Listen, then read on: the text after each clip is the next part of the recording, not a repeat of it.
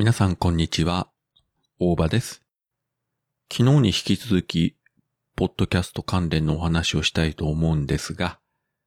くがつさんじゅうにち、ポッドキャストの日があといっかげつごに迫ってまいりました。去年はですね、ポトフさんのにじゅうよじかん生配信とか、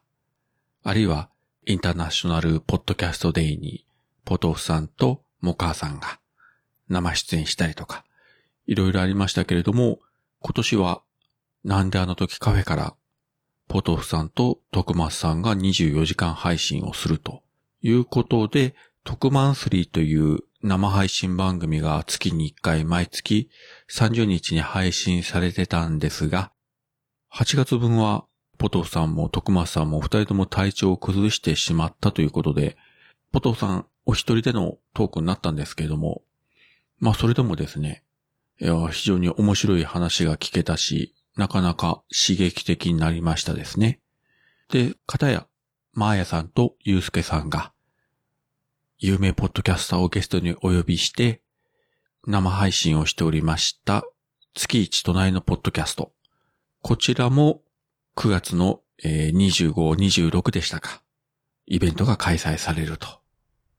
いうことで、まあ何やら今までゲストに出られたポッドキャスターの方々が全員集合みたいな感じで、なんか盛り上がりそうですね。まあ詳細自分も詳しくは知らないんですが。まあこんな感じでですね。確かにこのいちねんかんで日本のポッドキャスト界隈というのもだいぶ賑やかになったし活性化されてきたんですけれども、まあ身近な人たちがポッドキャスト界隈をもっと盛り上げようという形で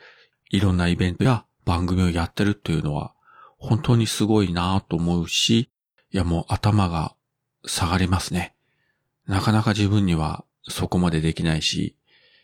なんて言うんでしょう。まあうちのようなマイナー番組がそんなね、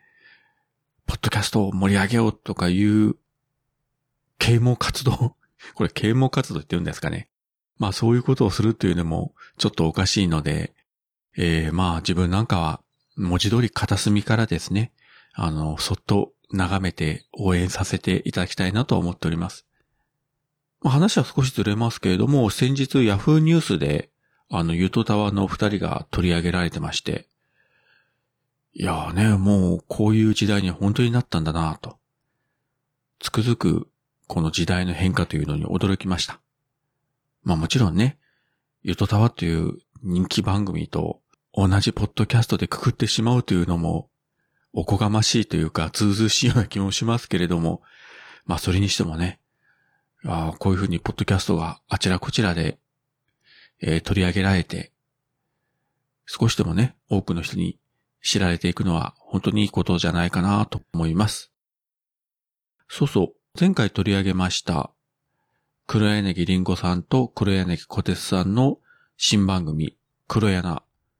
今日早速、だいいっかいが配信されましたので聞かせていただきました。